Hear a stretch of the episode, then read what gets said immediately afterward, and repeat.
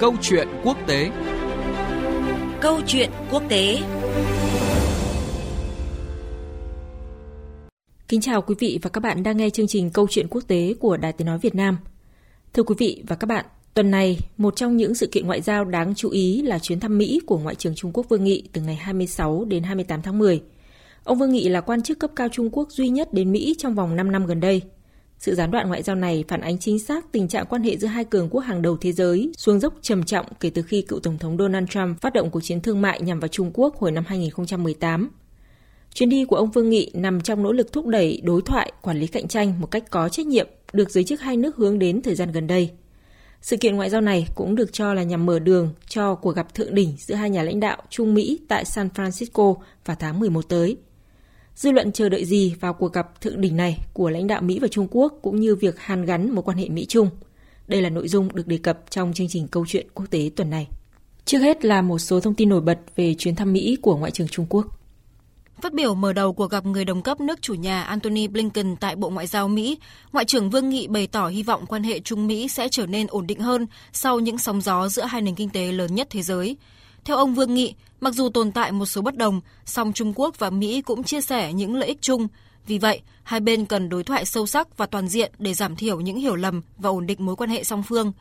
Bày tỏ mong muốn mở rộng hợp tác với Mỹ, Ngoại trưởng Trung Quốc cho rằng chính sách này sẽ có lợi cho cả hai bên nhằm ổn định quan hệ Trung Mỹ và đưa mối quan hệ này trở lại quỹ đạo phát triển lành mạnh, ổn định và bền vững. Trung Quốc và Mỹ là hai nước lớn, chúng ta có những bất đồng, chúng ta có sự khác biệt, đồng thời chúng ta cũng chia sẻ những lợi ích chung quan trọng và chúng ta phải đối mặt với những thách thức. Vì vậy cần phải cùng nhau giải quyết. Trung Quốc và Mỹ cần phải có đối thoại, không chỉ nên nối lại đối thoại mà đối thoại còn phải sâu sắc và toàn diện. Để qua đó chúng ta có thể tăng cường hiểu biết, giảm bớt hiểu lầm và những phán xét sai lầm không ngừng tìm cách mở rộng điểm chung và theo đuổi sự hợp tác có lợi cho cả hai bên để có thể ổn định mối quan hệ Mỹ Trung, đưa mối quan hệ này trở lại thắng lợi của sự phát triển lành mạnh, ổn định và bền vững. Về phần mình, Ngoại trưởng Blinken cũng bày tỏ nhất trí với những nội dung mà người đồng cấp Trung Quốc đã đề cập, đồng thời hy vọng về những cuộc đối thoại mang tính xây dựng giữa hai bên. Phát biểu trước báo giới, Ngoại trưởng Mỹ nhấn mạnh vấn đề này.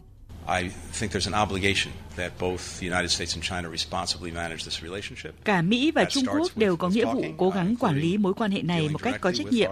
Điều đó bắt đầu bằng việc nói chuyện, bao gồm việc giải quyết trực tiếp những khác biệt rất nghiêm trọng, cũng như xem liệu chúng ta có thể tìm ra những lĩnh vực hợp tác có lợi cho người dân và mang lại lợi ích cho nhiều người trên thế giới hay không. Và một lần nữa, tất cả những điều đó đều bắt đầu bằng việc gắn kết, trò chuyện rất rõ ràng và thẳng thắn với nhau. Trong lĩnh vực kinh tế, Ngoại trưởng Blinken nhấn mạnh rằng Mỹ muốn cạnh tranh lành mạnh và mạnh mẽ với Trung Quốc trên cơ sở hai chiều và một môi trường công bằng đối với người lao động và các doanh nghiệp Mỹ. Hai bên cũng thảo luận một số vấn đề khu vực và toàn cầu, bao gồm cuộc xung đột Israel-Hamas, cuộc xung đột ở Ukraine và các vụ phóng tên lửa của Triều Tiên – trong khuôn khổ chuyến thăm Mỹ, Ngoại trưởng Trung Quốc Vương Nghị đã gặp Tổng thống Mỹ Joe Biden và cho biết mục đích của chuyến thăm này là để trao đổi với phía Mỹ, thực hiện hiệu quả đồng thuận quan trọng giữa hai nguyên thủ, trên cơ sở quay trở lại các nhất trí tại Bali, Indonesia, hướng tới San Francisco, nhằm thúc đẩy quan hệ Trung Mỹ chặn đà đi xuống và ổn định trở lại, nhanh chóng quay lại quỹ đạo phát triển lành mạnh và ổn định – Tuyên bố hướng tới San Francisco của ông Vương Nghị đã gián tiếp xác nhận hai bên đang chuẩn bị cho một cuộc gặp giữa nguyên thủ hai nước tại San Francisco, nơi sẽ diễn ra hội nghị thượng đỉnh Diễn đàn Hợp tác Kinh tế Châu Á-Thái Bình Dương APEC vào tháng 11 tới. Ông khẳng định Trung Quốc coi trọng việc Mỹ hy vọng ổn định và cải thiện quan hệ với Trung Quốc, song nhấn mạnh nguyên tắc một Trung Quốc và ba thông cáo Trung Mỹ. Ông khẳng định Trung Quốc coi trọng việc Mỹ hy vọng ổn định và cải thiện quan hệ với Trung Quốc, song nhấn mạnh nguyên tắc một Trung Quốc và ba thông cáo chung Trung Mỹ là nền tảng chính trị quan trọng nhất trong quan hệ song phương, đồng thời yêu cầu Washington bảo vệ nền tảng này một cách thiết thực. Thưa quý vị và các bạn, chuyến thăm Mỹ của Ngoại trưởng Trung Quốc là tín hiệu tích cực mới nhất trong quan hệ Mỹ-Trung sau các cuộc tiếp xúc giữa quan chức hai nước tại Bắc Kinh thời gian gần đây. Trong bối cảnh thế giới đã và đang biến chuyển khó lường thì dư luận đang chờ đợi vào việc hàn gắn mối quan hệ Mỹ-Trung để cùng nhau chung tay giải quyết những điểm nóng hiện nay. Trong số đó thì phải kể đến cuộc xung đột giữa Israel và lực lượng Hamas, khi sự nhìn nhận của các nước lớn về cuộc xung đột này vẫn còn những khác biệt. Phóng viên Bích Thuận, thường trú Đại tiếng nói Việt Nam tại Trung Quốc thông tin về nội dung này. đang có sự khác biệt rõ rệt trong quan điểm giữa Trung Quốc, Nga và Mỹ trong vấn đề Israel và Palestine, bên cạnh cuộc xung đột Nga-Ukraine. Giao tranh giữa Israel và Hamas ngày càng căng thẳng, đang đẩy Bắc Kinh và Moscow vào vị trí đối lập với Washington. À, giống như cuộc xung đột Nga-Ukraine, Bắc Kinh đang nỗ lực nâng cao hình ảnh của mình như một lực lượng kiến tạo hòa bình toàn cầu trong quá trình tìm kiếm giải pháp cho vấn đề Palestine và Israel.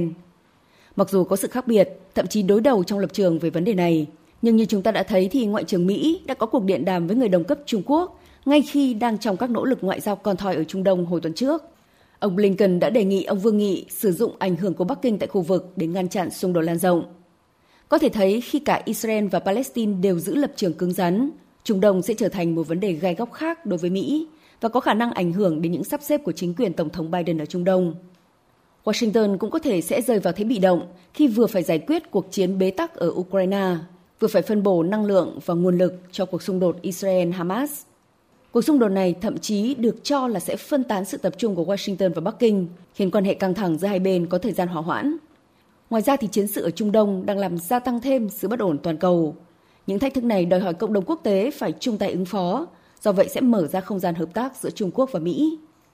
Đối với Trung Quốc, việc hợp tác với Mỹ về vấn đề Israel-Palestine cũng phù hợp với lợi ích của Bắc Kinh. Trung Đông là khu vực sản xuất và cung cấp năng lượng quan trọng trên thế giới. Bất ổn trong khu vực sẽ đặt ra những thách thức đối với an ninh năng lượng và ổn định kinh tế toàn cầu. Trong khi đó, sáng kiến vành đai và con đường của Trung Quốc có sự tham gia của nhiều nước Trung Đông, trong đó có Israel và Palestine. Do vậy, cuộc xung đột hiện nay có thể sẽ tác động đến tiến độ của dự án và môi trường đầu tư trong khuôn khổ sáng kiến này. Bên cạnh đó thì xung đột Israel-Palestine là một vấn đề hết sức phức tạp và nhạy cảm, thử thách trí tuệ ngoại giao của tất cả các quốc gia. Do vậy, tình hình Trung Đông rất có thể sẽ trở thành một chủ đề tại cuộc gặp thượng đỉnh dự kiến giữa Tổng thống Mỹ và Chủ tịch Trung Quốc vào tháng tới. So với xung đột giữa Nga và Ukraine cùng các mâu thuẫn trong quan hệ song phương, thì cả Trung Quốc và Mỹ đều muốn hợp tác trong việc đạt được một lệnh ngừng bắn giữa Israel và Hamas.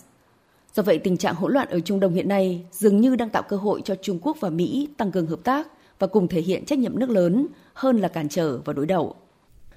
Thưa quý vị và các bạn, các nhà phân tích chính sách ở cả Trung Quốc và Mỹ đều cho rằng Trung Quốc và Mỹ có những cách tiếp cận khác nhau đối với xung đột giữa Israel và lực lượng Hamas.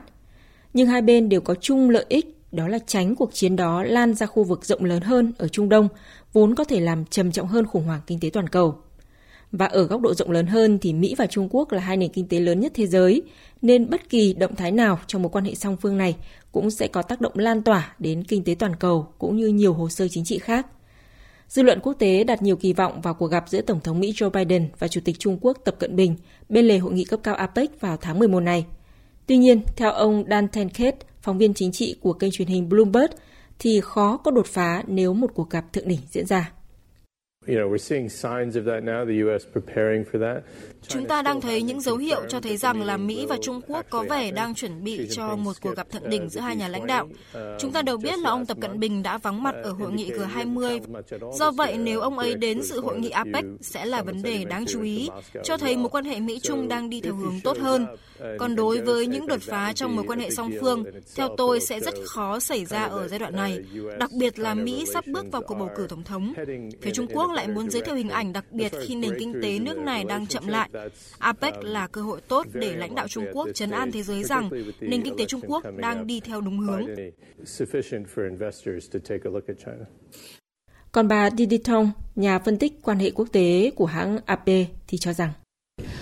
from what I see, it's very hard. You know, I mean, there. Nghĩ cả hai bên đang cố gắng nói rằng là hãy tìm ra điểm chung nào đó, nhưng đây là một thách thức lớn đối với cả hai. Theo những gì tôi thấy trong những hồ sơ lớn như là vấn đề Đài Loan, Trung Đông hay Ukraine, cả hai còn nhiều khác biệt. Vấn đề duy nhất có thể đạt được tiến bộ là liên quan đến biến đổi khí hậu. The California governor Newsom is in China right now. Một quan hệ giữa Trung Quốc và Mỹ ghi nhận những khác biệt trải dài trên nhiều lĩnh vực. Tuy nhiên, hai nước thời gian qua đã cố gắng vượt qua các bất đồng và tiến hành đàm phán ở cấp cao. À, dù theo các nhà quan sát là sẽ rất khó có đột phá nào trong quan hệ song phương, nhưng những nỗ lực ngoại giao đối thoại của hai nước thời điểm này được cho là sẽ giảm bớt những rủi ro, hay nói cách khác là hai bên sẽ kiểm soát cạnh tranh một cách có trách nhiệm. Đến đây chương trình Câu chuyện quốc tế tuần này cũng kết thúc. Cảm ơn quý vị và các bạn đã quan tâm lắng nghe. Xin chào và hẹn gặp lại quý vị và các bạn trong các chương trình sau.